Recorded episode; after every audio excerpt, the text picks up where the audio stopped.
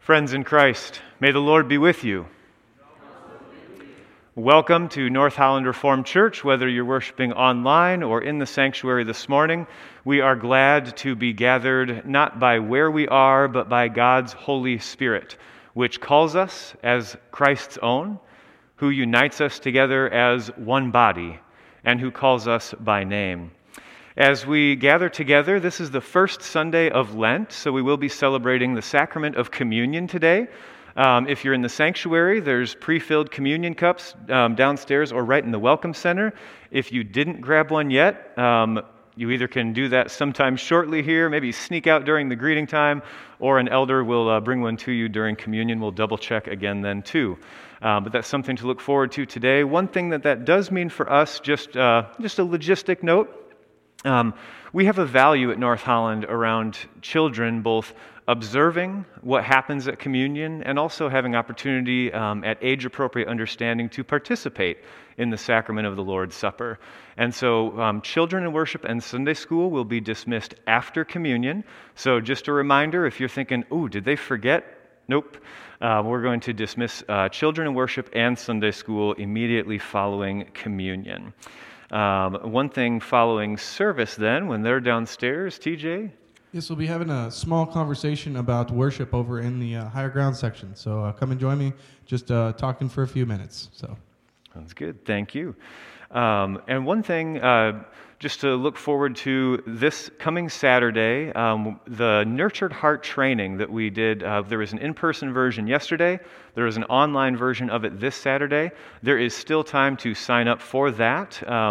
I would just say, Caitlin and I went through it yesterday, and for one, just got a lot out of it. It made me think both about how I parent with my own children, as well as how I interact with youth and students here in the classroom setting. So lots of good takeaways from it. Definitely, I would say there's trainings that are informational, and then there's trainings that you actually feel equipped and had some transformational element to them. The Nurtured Heart approach was one of the equipping and transformational ones for me. So highly commend that. Just look up in your directory or check an old email or look on Facebook for Allison Brower for the Nurtured Heart training. That'll be this Saturday from 8 to 2. Well worth your time. One other just thing, we have two prayer quilts here this morning, and so if you're here in person, we encourage you to tie a knot symbolizing your prayers afterwards. If you're at home, we encourage you to just write these down on your prayer list and say a prayer for these folks, and someone here can tie a knot in your stead. One prayer quilt is for Kevin Westrate. Kevin is the principal at North Holland Elementary School. He was having some difficulty breathing, and it was discovered that he had a faulty heart valve. He had a surgery pretty much immediately following that. He did go through the surgery well. He's recovering nicely. We just want to pray that recovery continues well. And just for the school, for the staff, for the students, for all of them. And we just once again want to say we really have loved working with Kevin. He's been a great partner for us with ministry at the school. So we want to pray for him and for the school. The other prayer quilt this morning is for John Rosich. So the Rosich family is requesting a prayer quilt for dad, grandpa, depending on who you are in the Rosich family. But John has been struggling with issues from a recent shoulder replacement. And the shoulder replacement has happened twice, and it's still not healing properly. He then had surgery to remove and replace hardware. There's a temporary spacing in there. An extensive replacement surgery will take place at Mayo Clinic in the near future. So the Rosich family will let us know when that's going to happen, when we get that scheduled. But in the meantime, we want to pray for John for the anticipated surgery to come. with these prayer requests and a few others that we'll share later in service. Let's hold these before the Lord. As we do gather today, we begin Lent, as I said. One thing that means, we've got a word of the week that we're going to use. So the sermon will focus on a word of the week, and kind of any midweek reflections we send out will also focus on this word of the week. And today's word is simple. Simple. And so as we do gather here for worship this morning, I invite you to appreciate the simple things in life and in worship. And one of the simple things that we can do is to greet and remember one another. So at this time, if you'll take a moment to say hi near those near you, or say hello online to those worshiping online. Let's gather and greet one another.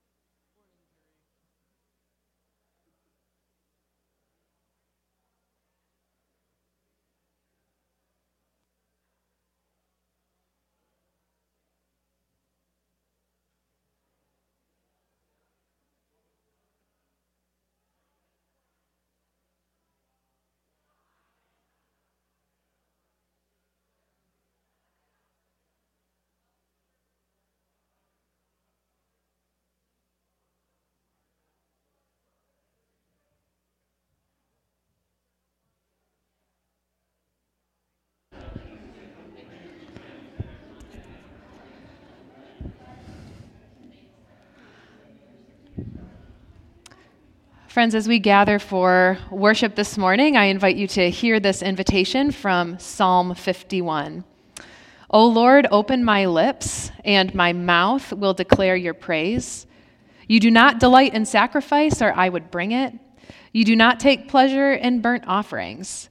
The sacrifices of God are a broken and contrite heart, a broken spirit. God, you will not despise. Friends, let's pray together as we gather for worship. Lord God, we gather in this place not because we are deserving of your love and not because we have lived faithfully before your face. We gather here because you called us. You loved us before we could love you. You have given your Son for our salvation. For this, we join all creation in blessing you, praising you, thanking you. You are great and greatly to be praised.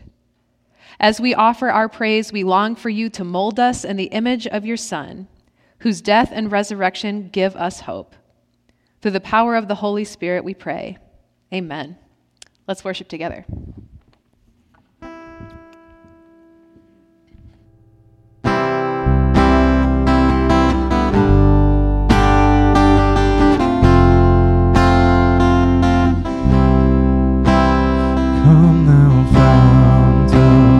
Every blessing, tune my heart to sing thy grace. Streams of mercy, never ceasing, call for songs of loudest praise. Teach me some melodious song, sung by flaming tongues above. Praise the mountain fixed upon it, mount of thy unchanging love.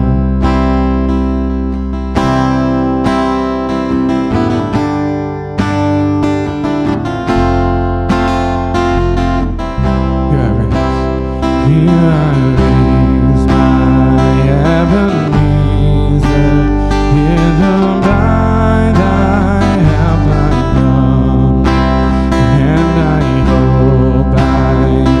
Good.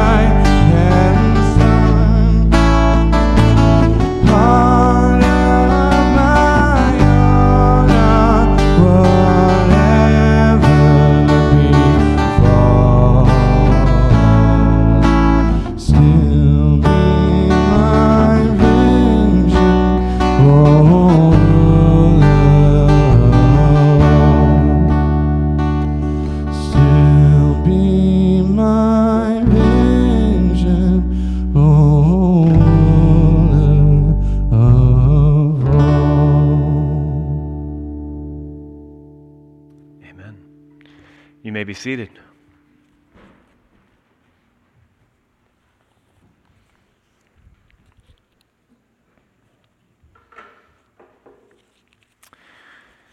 I invite you, as we begin the season of Lent, to follow along in your Bibles as we turn to a different gospel text each week.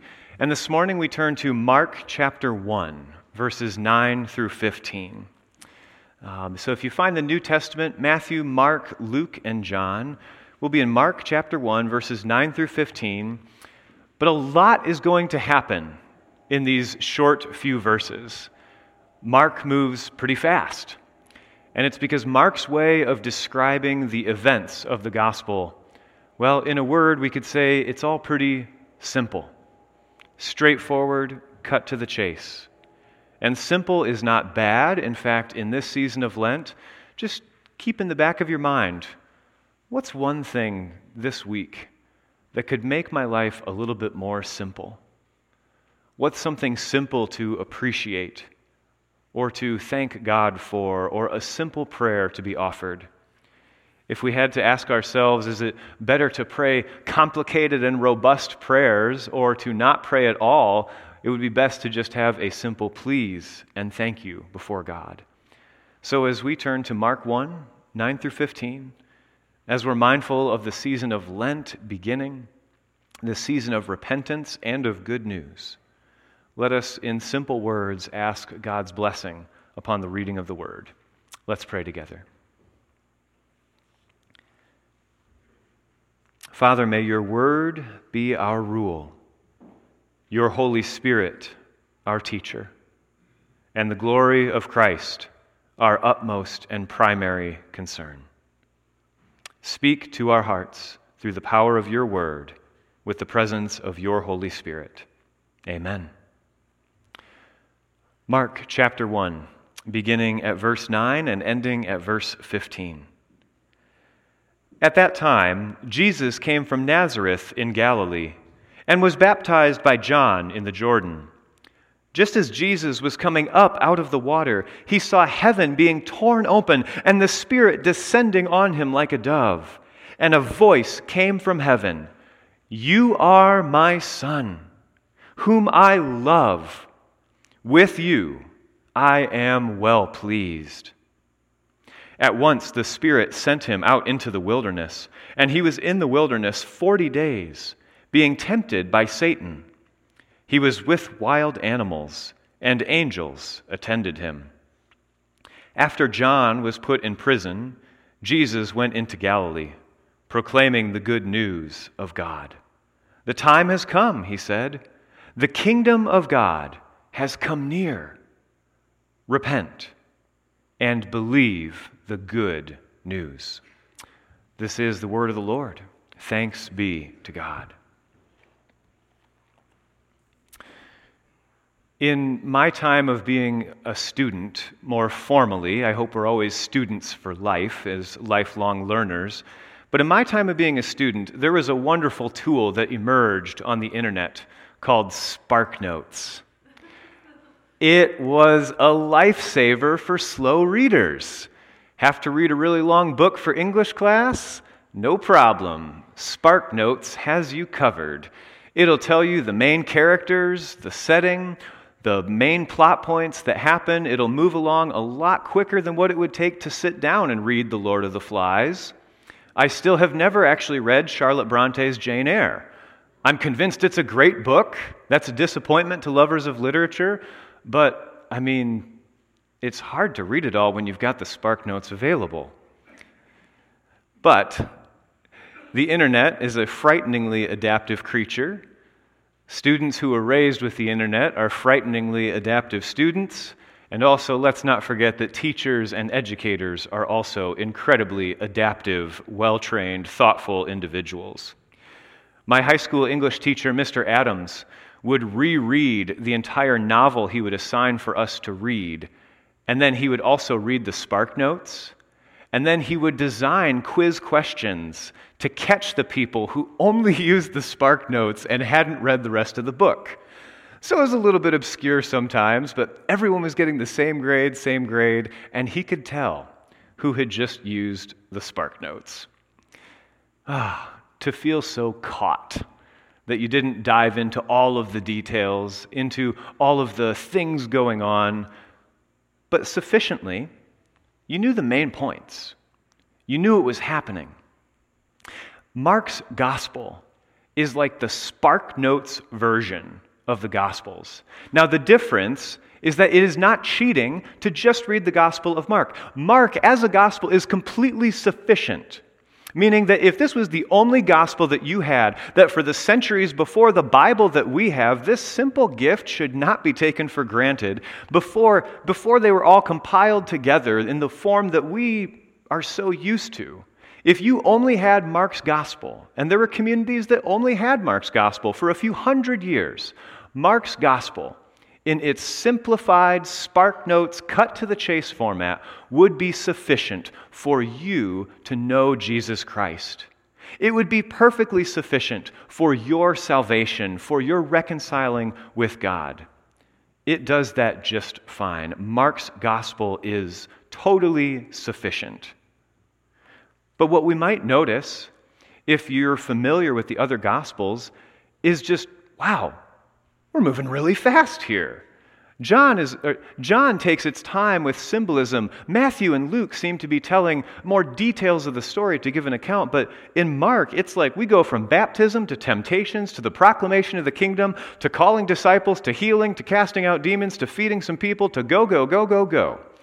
Because Mark is trying to get to the cross of Christ as central. The most detail in Mark's gospel is reserved for that. So we might notice, if we're familiar with the other gospels, how fast this baptism account happened, that we kind of just get this glimpse of what happened to John the Baptist, and we're not even explained here why he's in prison. The temptations, especially, in 2 verses, the temptations happen. And you might either wonder or know, wait, don't we have more information?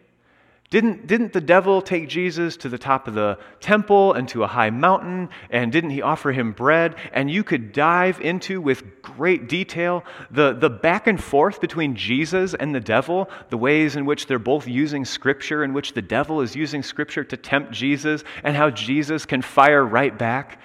All of that matters and is good and adds to the beautiful complexity of the testimony of Christ that we have. All of it matters. But Mark, instead of half or a whole chapter, says, at once the Spirit sent him out into the wilderness, and he was in the wilderness for 40 days being tempted by Satan. He was with the wild animals, and angels attended him. The end.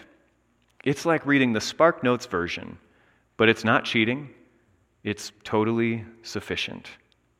But it goes quick, and it might remind us, as the reader of Scripture, that sometimes simple is okay. If you ever feel like the world is just getting too complicated, too confusing, too crazy, that life is just getting overwhelming, Mark's gospel, just the way it is written, invites us to take a step back and hold on to the simple foundations that matter most. And to be reminded those are okay. There's always more to jump into. There's always more to learn. There's always more to wrestle with. But simple gives us a breath of fresh air. Simple lets us breathe. Mark's style would be more like to say, they went fishing and caught fish. If they actually did that, it's a true statement, it's perfectly sufficient. They went fishing and they caught fish. But if you are someone who loves fishing, that is just not enough detail for you.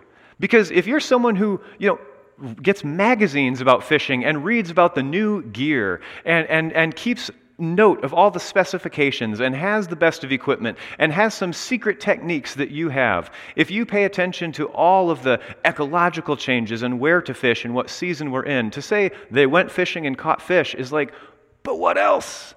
I want to know a little bit more of the story.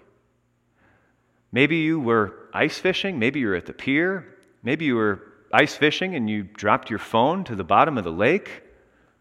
I know that's happened to one person here, and I promise to stop teasing them about it, so I won't name them by name. I've already stepped over that line because we are tempted people. But we could dig in. For some of us, it's enough to know they went fishing and they caught fish. And others, we want details. We want to know the equipment, the location, the method. I mean, we've been fishing as people. Humanity's been fishing for thousands of years, and yet we can still get monthly or quarterly updates on the latest and greatest about fishing, which means it's so simple as catch a fish, and it can be something that if it is your passion, there will be no shortage of great details for you to dive into. And I would offer in Lent, if Scripture is one of your passions, then you will have great joy digging into all of the details and nuances. And there's benefit to doing so. But today, we take a deep breath. With all of the chaos of our world, with all the pressures that we feel, we take a deep breath and say, "Thank you, Mark. Simple is good." Simple start to Mark's gospel. The simple words of Jesus in verse 15, repent and believe the good news. Repent and believe the good news. It's not a step-by-step guide to what you need to repent of and how you repent. It's not all of the explanations of what the good news is and what it means. It is repent and believe the good news. And if we were original readers of Mark's Gospel, then we would know that the word for repent most literally just means to turn away. If we're facing this direction and we need to repent from it, we need to turn away. Sometimes that's really hard work. Sometimes it takes introspection to do so. It takes reflection. That's where Pastor Audrey led us at our Ash Wednesday service, is to rend our hearts piece by piece. And other times, repentance needs to be so simple as, I know this is wrong and I need to step away from it. This will hurt me and I need to get out of its path. Like for those of us that went sledding at Camp Geneva on Friday, sometimes you just know that somebody's coming towards you and you need to get out of the way. Repent from that sled. And I will say, when I was trying to take some cool video at the bottom of the hill, I heard the voice of Chris Rosich saying, if we all go at once, he'll have nowhere to go.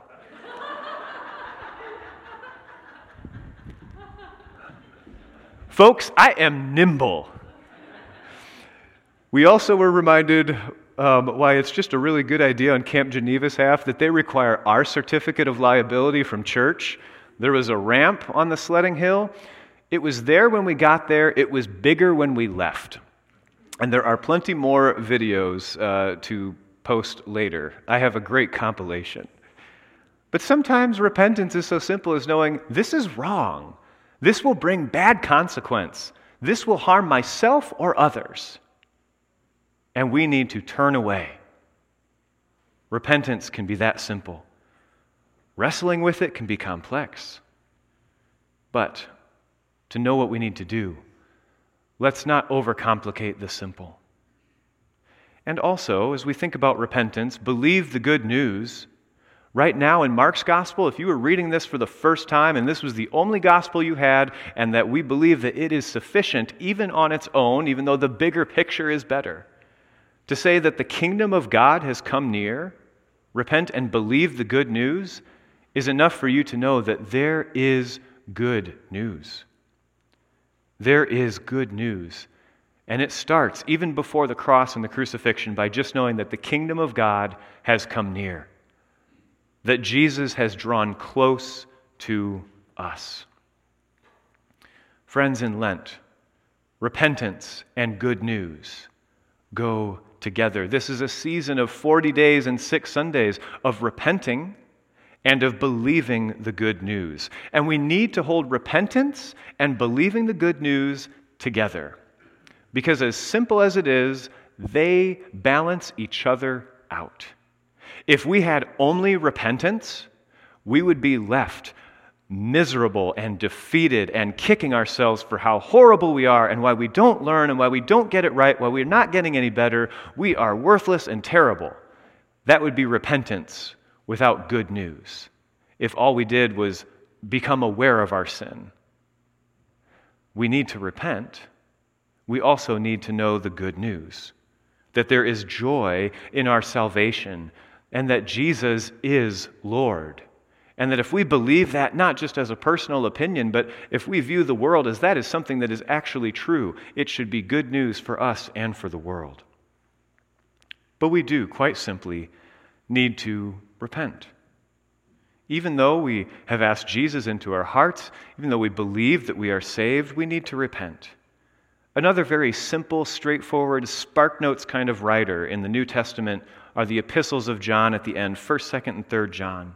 And 1 John 1:8 says, if we claim to be without sin, we deceive ourselves, and the truth is not in us. If we, people who already believe in Jesus, claim to be without sin, we deceive ourselves, and the truth is not in us. We are people who need to repent. Because without repentance, without those moments where we say, I still have sin in my life because I am a human being on this sinful world.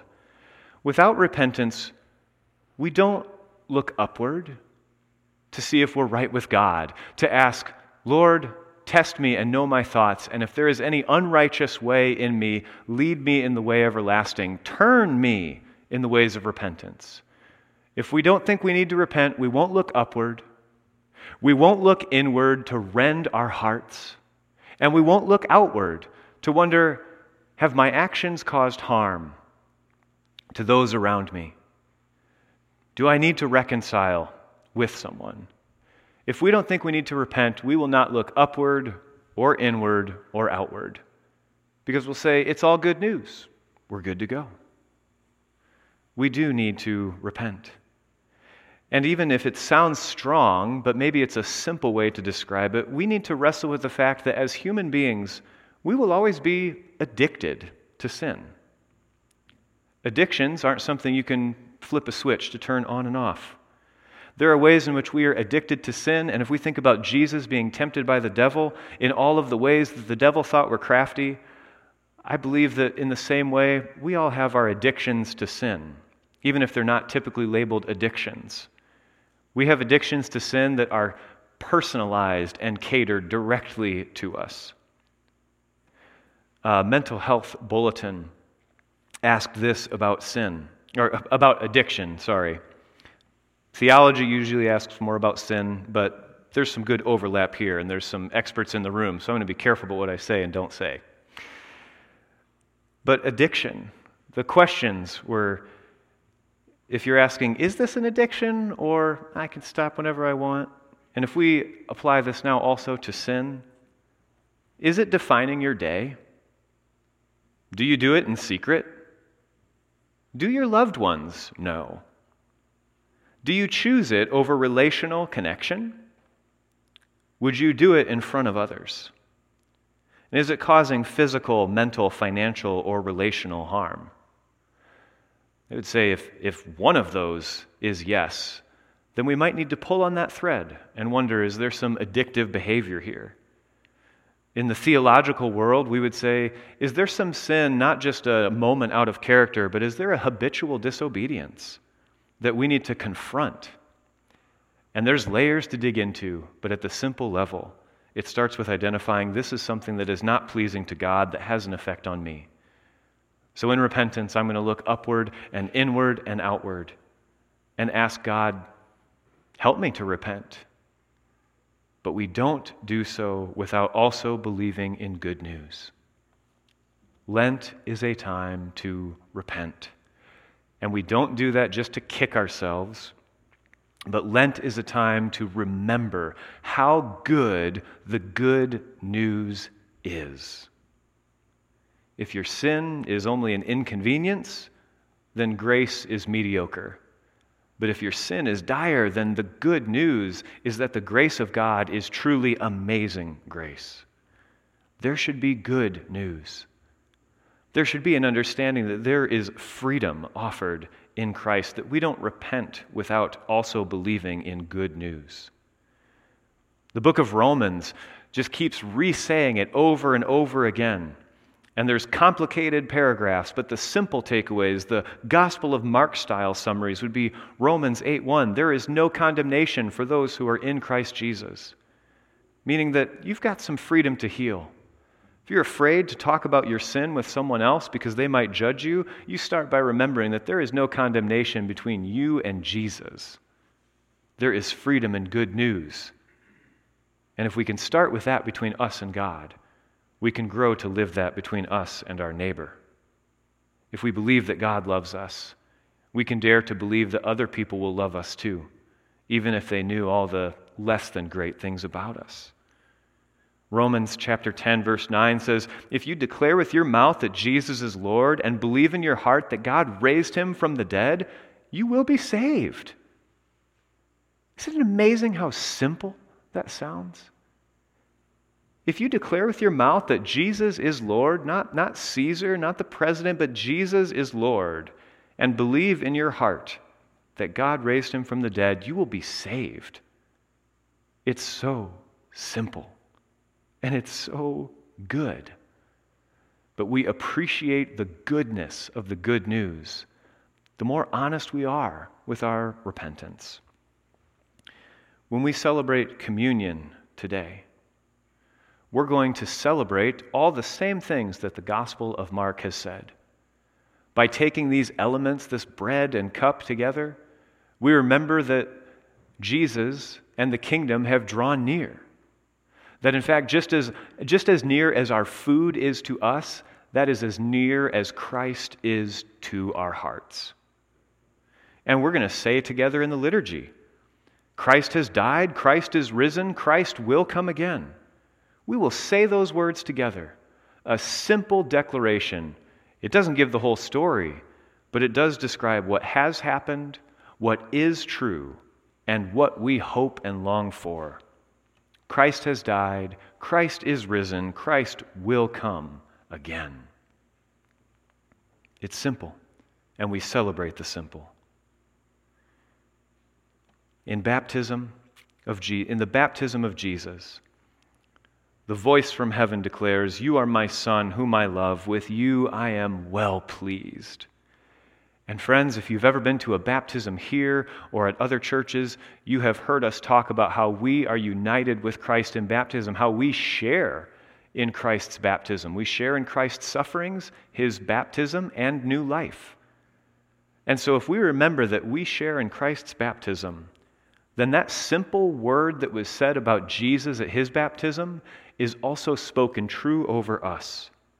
You are my son, whom I love. With you I am well pleased. You are my daughter, whom I love. With you I am well pleased. We share that with Christ. That's how good the good news is, even in its most beautiful and simplified form. And that Jesus goes into the desert to be tempted. And we remember this, and Mark says that he was tempted. And it'll be later in Hebrews chapter 4 that it'll be specified for us that we do not have a great high priest, talking about Jesus, who is unable to empathize with our weakness, but we have one, Jesus, as our high priest, who has been tempted in every way, just as we are. Yet he did not sin. This is good news. Lent is our time to practice that good news, to ask the simple yet profound questions of what we need to turn away from, and to appreciate the simple yet profound good news that God loves you, that God loves your neighbor, that God loves the neighbor that you don't like, that your forgiveness might be limited sometimes, but God's forgiveness is abounding and everlasting. This is good news. And so over the next 6 weeks, practice simple acts of repentance. The simple ones. The holding our tongue, the saying, I'm sorry, whatever the case may be. Appreciate the simple things. And repent well. And believe in that good news. Hold them together. Don't kick yourself without losing sight of God's grace. And also, don't get so infatuated with God's grace that we pretend that there's nothing wrong with us, that it's just always with somebody else. It's a both and. This is why Lenten fasts can be a good thing. It might be something that we pick up that's kind of high stakes. Maybe we're testing out, actually, if I say I can not do this or quit whenever I want, can I do it for 40 days? How hard will that be? And sometimes it might be just a simple token to remind us that it's still Lent. Something easy, simple, not cataclysmic. Sometimes it's just so simple as some way to remind you that it is Lent. Maybe it's the burlap squares that we have with the cross on it, just put somewhere in your bedroom or in your bathroom to remind you, and there's still some more available here, so that you wake up in the morning and remember, it's Lent. I will repent and believe the good news. What your fast is or what your practices are, might I urge you with Mark's gospel to say, keep it simple. Keep it simple. And knowing that there is an old woman at our church, I almost forgot my communion cup. It's the simple things. There is a woman at my home church who talked about how she had given up chocolate for Lent, just to remind her that it was Lent. She gave up chocolate for Lent. She said, you know, I've given up chocolate for Lent for the last 30 years, sometimes successfully. We don't always do so great, but my favorite way to describe a Lenten fast is like burning a batch of cookies. When you mess up, you say, God's mercies are new every morning. I'm going to start over. I'm going to do it again, and I'm going to keep it simple until I learn the simple yet profound grace of God deep in my heart and soul. And so, friends, we're going to do much the same with communion, where we have these simple elements. A wafer of bread and some juice. Simple. It's not filet mignon and a fine bottle of cab. It's simple. And it is near to us to remind us that Jesus is near to us. And the three kind of tenets of communion that we focus on are remembrance, communion, and hope. Before we begin the liturgy of communion, words that hopefully will be familiar, that sink into us. If you do need to grab a communion set, you can either raise your hand and an elder will come to you. If you're at home and you need to run and grab something to eat and drink for an element, you can do that, or just make your way to the back. But if you do need someone to get it for you, just raise your hand and an elder will grab it for you. Well, if not, my friends, hear these words, simple reminders of the profound truth that we know. Beloved in the Lord Jesus Christ, the Holy Supper that we are about to celebrate is a feast of remembrance, communion, and hope. We come in remembrance that our Lord Jesus Christ was sent of the Father into the world to assume our flesh and blood, and to fulfill for us all obedience to the divine law, even to the bitter and shameful death of the cross. By his death, resurrection, and ascension, he established a new and eternal covenant of grace and reconciliation, that we might be accepted of God and never be forsaken by him. We come to have communion, presence with that same Christ, who has promised to be with us always, even to the end of the world. In the breaking of the bread, he makes himself known to us as the true heavenly bread that strengthens us unto life eternal. And in the cup of blessing, he comes to us as the true vine, in whom we must abide if we are to bear fruit. We come in remembrance, we come in communion, and we come in hope. believing that this bread and this cup are a pledge. They're a promise and a pledge and foretaste, or a promise and a preview of the feast of love of which we shall partake when Christ's kingdom has fully come, and with unveiled face we shall behold him and be made like him in all of his glory. Since by his death, resurrection, and ascension, Christ has obtained for us the life-giving Spirit who unites us all in one body, so we are to receive this supper in true love, mindful of the communion of saints. Friends, as we gather today, we'll be using these cups, and Pastor Audrey will lead us in prayer, and then we will partake of the elements one at a time, first of the bread. And hopefully some of us are well practiced at this. There's a really thin layer to pull off at the top, and then the juice is underneath it. But first, before we do any of that, let's pray. Friends, the words of our communion liturgy will appear on the screen in just a moment. As they do, I'll read the italicized font, and if you would join me in the bolded, then together our hearts will be prepared for these simple gifts. Friends, the Lord be with you. And also with you. Lift up your hearts. We lift them up to the Lord. Let us give thanks to the Lord our God. It is right to give our thanks and praise. Let's pray. Holy and right it is, in our joyful duty to give thanks to you at all times and in all places. O Lord, our Creator, Almighty and everlasting God, you created heaven with all its hosts and the earth with all its plenty. You have given us life and being and preserve us by your providence. You have shown us the fullness of your love and sending into the world your Son, Jesus Christ, the eternal Word made flesh for us and for our salvation. For the precious gift of this mighty Savior who has reconciled us to you, we praise and bless you, O God. With your whole church on earth and with all the company of heaven, we worship and adore your glorious name, saying together, Holy, holy, holy Lord, God of power and might. Heaven and earth are full of your glory. Hosanna in the highest. Blessed is he who comes in the name of the Lord. Hosanna in the highest. Most righteous God, we remember in this supper the perfect sacrifice offered once on the cross by our Lord Jesus Christ for the sin of the whole world. In the joy of his resurrection and in expectation of his coming again, we offer ourselves to you as holy and living sacrifices, as together we proclaim the mystery of the faith. Christ has died.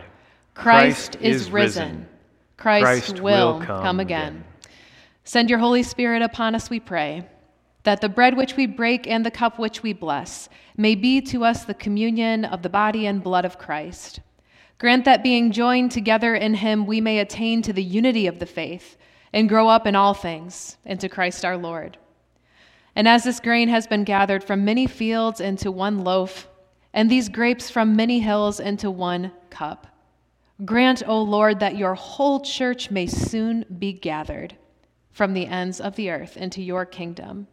Even so, come, Lord Jesus. Amen. Amen. On the night which our Lord Jesus was betrayed, he was gathered with his disciples,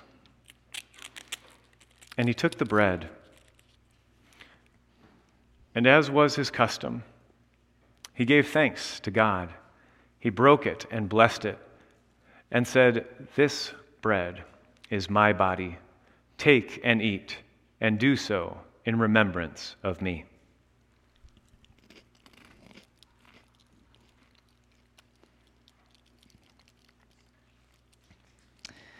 In the same way, amongst his friends, Jesus took the cup. He blessed it, and he poured it out for them, saying, This cup is the new covenant in my blood. As often as you drink it, remember me.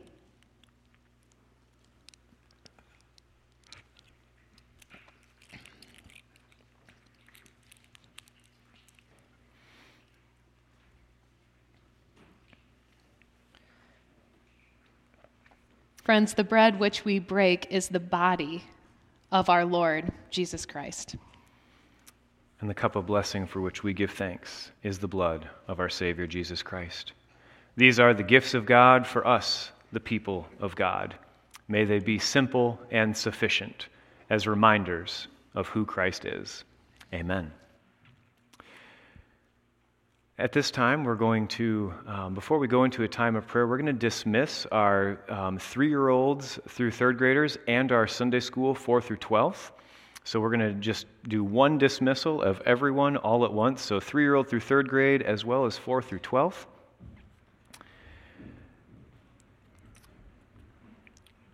And as our friends of different ages make their way downstairs, I'm just going to offer a couple prayer updates as well.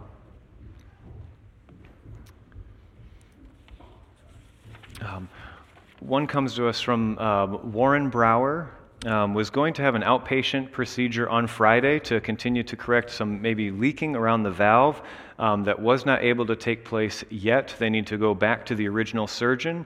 Warren and Jerry have both affirmed that Warren continues to feel well, so we give thanks to God for that. But we they're still just kind of working on and after any improvements that they can make that will be well worth it.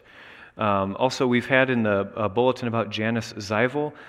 She's had a surgical consultation, and they do have a surgery date tentatively scheduled for March 17th for her, and so we'll continue to lift her up in prayer, especially as we get closer to that may bring some relief. And also we're mindful, an email that was sent out, but just for a couple of families who we know are grieving. One is the Blackmer and Stir families, Caitlin Blackmer's fiance, Alec Stir, whose mother passed away a week ago today. We want to continue to pray for them, especially as Alec and Caitlin's wedding is only a couple weeks away. Also want to pray for the Dave and Christy Rock family at the passing of Christy's grandmother. And was brought to us this morning as well. TJ Vancouvering graduated from Unity a couple years ago. There are some families and youth who would know TJ. He was the one involved in a snowmobile accident and passed away yesterday. And so for that young life, for that family, and for all that's going on, we want to lift them to the Lord. And we're also going to keep Principal Kevin Westrate and John Rosich from the prayer quilts in our prayers as well. As we have been fed at Christ's table, as we have been called to repent and also to believe the good news, as we offer our prayers of petition and our praise to God, let's join together in prayer. Bless the Lord, O my soul, and all that is within me, bless God's holy name. Bless the Lord, O my soul, and forget not all his benefits, who forgives our iniquity, who heals our diseases, who redeems our life from the pit, who crowns us with steadfast love and mercy. Lord, we come to you, for you, O Lord, are merciful and gracious, slow to anger and abounding in steadfast love. You do not deal with us according to our sins, nor do you repay us according to our iniquity. For as high as the heavens are above the earth, so great is your steadfast love towards those who fear you. And as far as the east is from the west, so far do you remove our transgressions from us. As a father has compassion for his children, so the Lord has compassion for us. The Lord who did not spare his own son, but gave him up for us all, and will also give us all things with and through him. Therefore, we come to you, God, with humility and with confidence, with things that we want to ask you for, and with things that we want to say thank you for. We praise you, and we thank you that you have fed us at your table, that you have used these simple gifts of bread and juice to remind us of the communion of saints that have shared in this meal for all the centuries leading back to you. We offer before you our gratitude that you speak to us through these elements that they are near to us as you are near to us. God of compassion, we remember before you the poor and the afflicted, the sick, the dying, the grieving, prisoners and all who are lonely, victims of war, injustice, persecution, and inhumanity, and all others who suffer from whatever their sufferings may be called, whether known or unknown. So, Lord, we do come to you with gratitude for lives well lived and also for grief of lives taken short. We pray for the Rock families, for the Stir family, for the Vancouvering family, and for all who knew TJ. We come to you in anticipation of healing for Warren, for continued progress for Steve Hamstra. We lift Kim Claussen before you for her appointed time at Mayo Clinic, and we also join today in asking for John Rosich, that his time at Mayo Clinic may also bring both reparation and healing to his shoulder. We think of Kara Kuman and Sandy Papama as they both recover to literally be on their feet again. Protect them from any hindrances. Bless their feet as they heal. Lord, we lift before you those who are anticipating surgery, for Janice Zival, and for others who are waiting, who are maneuvering through specialists and consultations to hopefully find some news, and we ask God that it may be good news and a helpful direction. Lord, we lift Principal Kevin Westrate before you. We thank you that his surgery was able to happen quickly. We thank you that he is recovering well. And we pray for him, for his recovery, and for the school, for the ways in which some children will be learning about this and understanding it for the first time, and for all the teachers and staff as they wait for Kevin's return. We pray that you bless him and bless all of the doctors and nurses and hospital staff that surround him and care for him as well. Lord, we come to you knowing that our requests are many, and yet your grace is good. And so in silence, we take a moment also to remember the answered prayers, the times that we have asked you for healing, for direction, for guidance, and you have answered. We offer these to you in silence.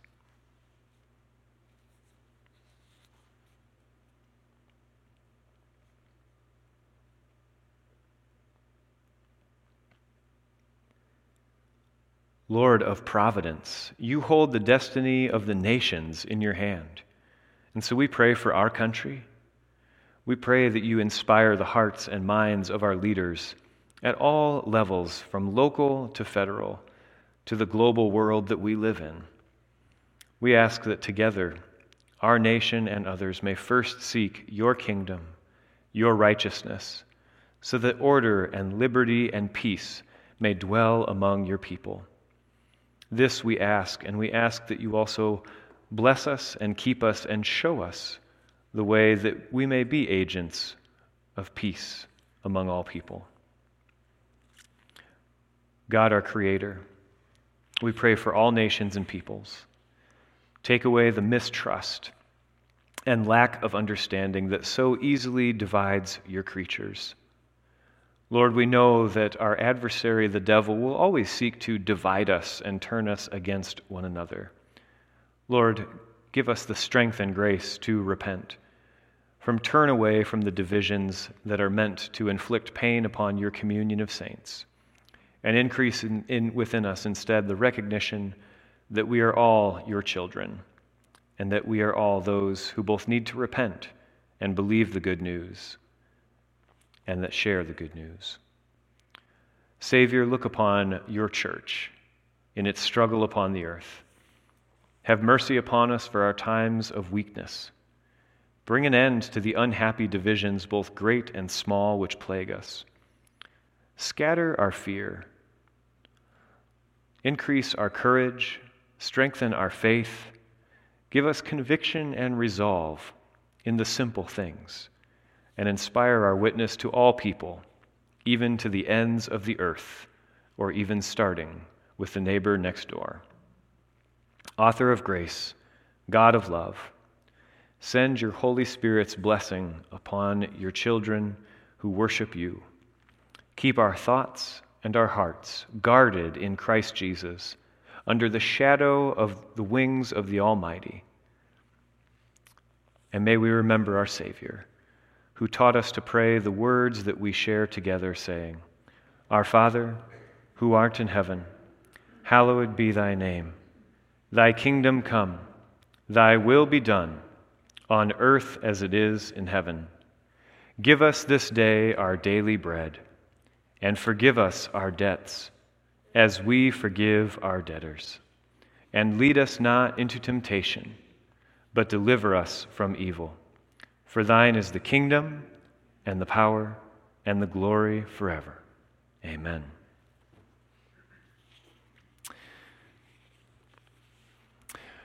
As the praise team makes their way forward, we're going to sing just a closing song, one of recognition of our worship, and to remember that repentance means to turn. And so if we've gone astray, as we all do and will, it's about coming back. And so we're going to sing a song of response to remind us that we are coming back to our Lord.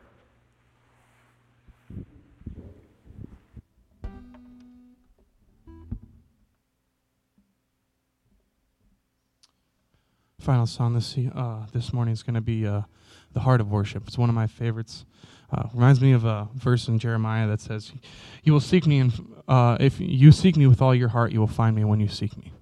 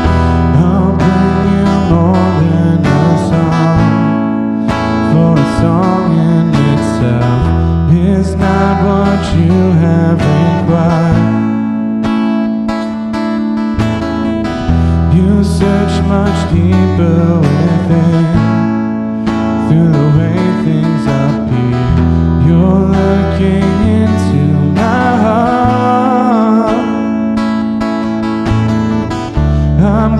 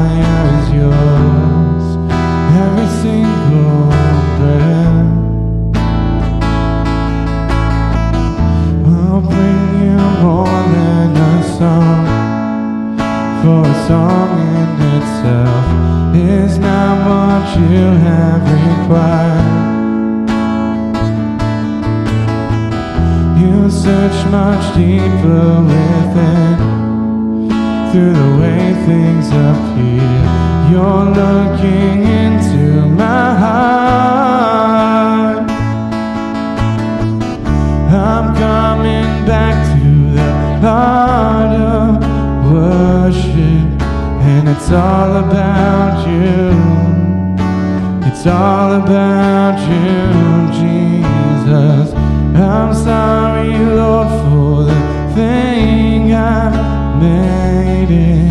When it's all about you, it's all about you, Jesus. I'm sorry, Lord, for the thing I made it. When it's all about you, it's all about you, Jesus.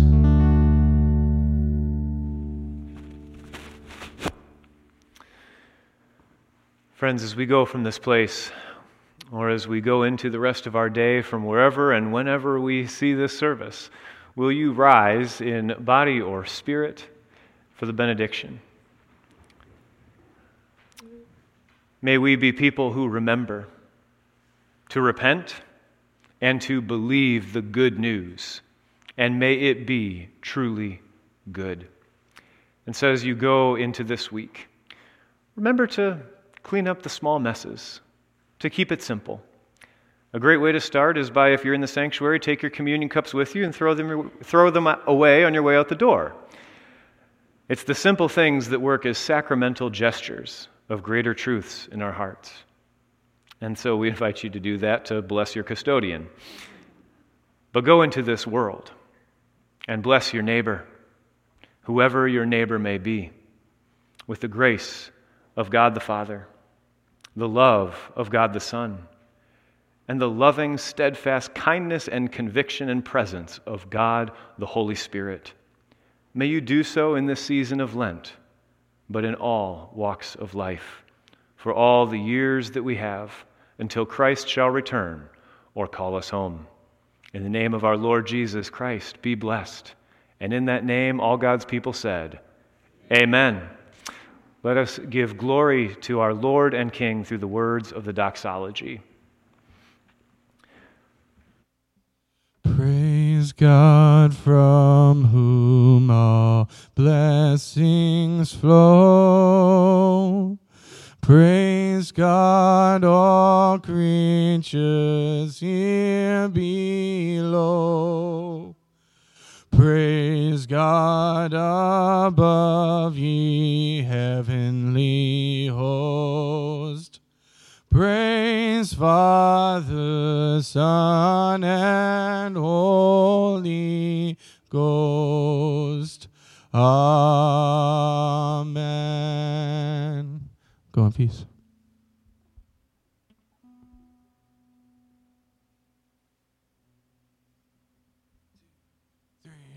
I'll bring you more than a song, for a song in itself is not what you have required. You search much deeper within, through the way things appear. You're looking